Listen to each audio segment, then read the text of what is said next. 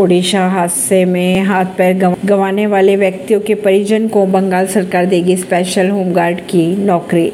पश्चिम बंगाल की मुख्यमंत्री ममता बनर्जी ने सोमवार को हावड़ा में ओडिशा ट्रेन दुर्घटना के मृतकों को पुष्प अर्पित कर श्रद्धांजलि दी। इसी दौरान उन्होंने ये भी कहा कि बालासोर ओडिशा दुर्घटना में कुछ लोगों ने अपने हाथ पैर गंवा दिए हैं। ऐसे लोगों के परिवार के किसी न किसी एक सदस्य को उनकी सरकार ने स्पेशल होमगार्ड की नौकरी देने का फैसला किया है।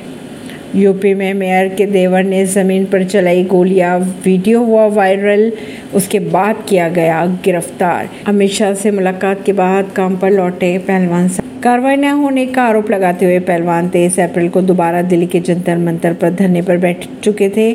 पहलवान और ब्रजभूषण दोनों तरफ़ से बयानबाजी के दौर भी चल रहे थे। उसके बाद अमित शाह से मुलाकात के बाद लौटे पहलवान अपने अपने कामों पर। ऐसी खबरों को जानने के लिए जुड़े रहिए जनता सरिश्ता पॉडकास्ट से। परवीन दिल्ली से।